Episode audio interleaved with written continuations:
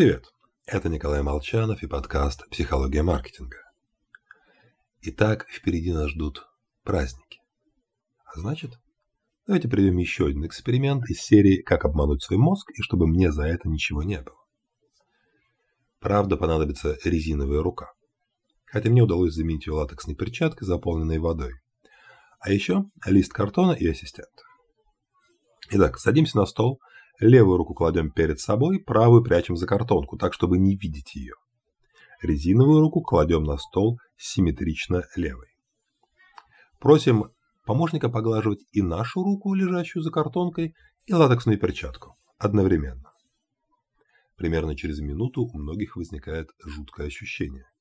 Мы смотрим на резиновую руку, понимаем, что она резиновая, и одновременно ощущаем, что она наша. Если получилось, пробуем дальше.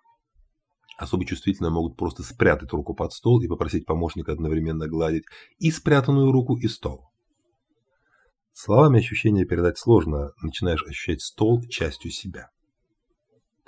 Осторожно замечу, не развивая тему дальше, что где-то рядом с подобными экспериментами притаилось научное объяснение, в кавычках, техник воду. А в странах Запада все эти рассказы Ах, да человек, когда под гипнозом дотронулись карандашом, он думал, что это раскаленная кочерга и получил ожог.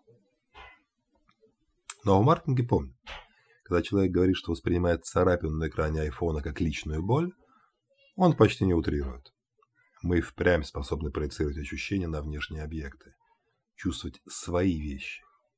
Отчасти поэтому ненужную ценную для нас предметы так не хочется выбрасывать, чувствуя, что действительно теряешь частичку себя.